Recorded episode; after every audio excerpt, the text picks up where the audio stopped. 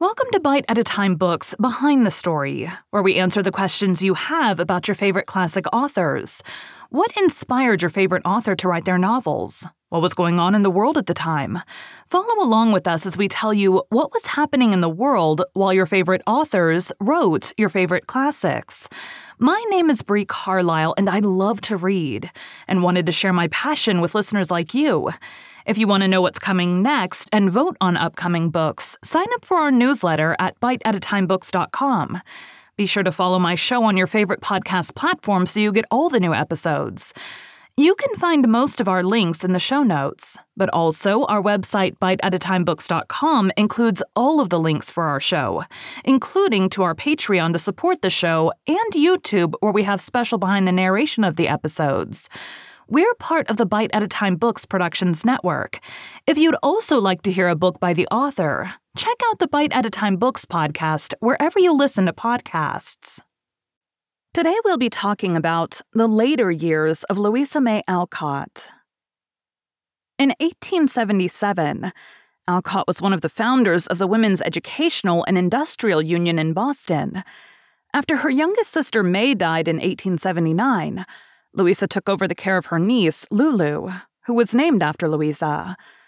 Alcott suffered chronic health problems in her later years, including vertigo. She and her earliest biographers attributed her illness and death to mercury poisoning. During her American Civil War service, Alcott contracted typhoid fever and was treated with a compound containing mercury. Recent analysis of Alcott's illness suggests that her chronic health problems may have been associated with an autoimmune disease, not mercury exposure. However, mercury is a known trigger for autoimmune diseases as well. An 1870 portrait of Alcott does show her cheeks to be quite flushed, perhaps with the butterfly rash across her cheeks and nose, which is often characteristic of lupus. But there's no conclusive evidence available for a firm diagnosis. Alcott died of a stroke at age 55 in Boston on March 6, 1888, 2 days after her father's death. She is buried in Sleepy Hollow Cemetery in Concord near Emerson, Hawthorne, and Thoreau, on a hillside now known as Author's Ridge. Her niece Lulu was only 8 years old when Louisa died. She was cared for by Anna Alcott Pratt, then reunited with her father in Europe and lived abroad until her death in 1976.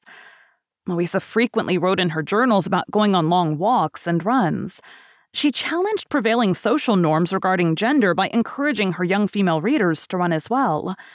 The Alcott's Concord, Massachusetts home, Orchard House, circa 1650, where the family lived for 25 years, and where Little Women was written and set in 1868, has been a historic house museum since 1912, and pays homage to the Alcotts by focusing on public education and historic preservation. Her Boston home is featured on the Boston Women's Heritage Trail. Thank you for joining Bite at a Time Books Behind the Story today, while we answered some of the questions you have about one of your favorite classic authors. Again, my name is Bree Carlile, and I hope you come back next time when we answer more questions about one of your favorite classic authors. Don't forget to sign up for our newsletter at biteatatimebooks.com. Check out the show notes or our website biteatatimebooks.com for the links for our show.